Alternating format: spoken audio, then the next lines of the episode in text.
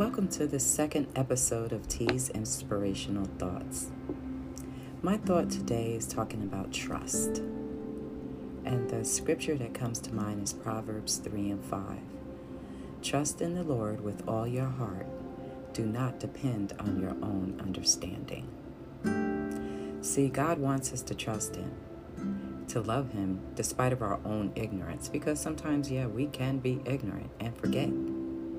He wants us to know that even if that storm cloud is hanging over your head, you have to trust the process.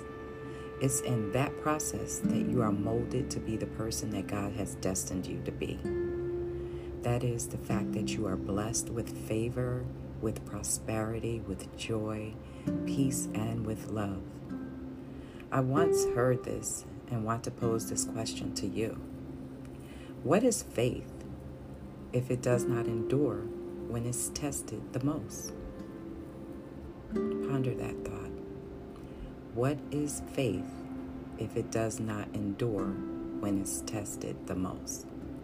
See, it's in those times that we get confused about where our path is going.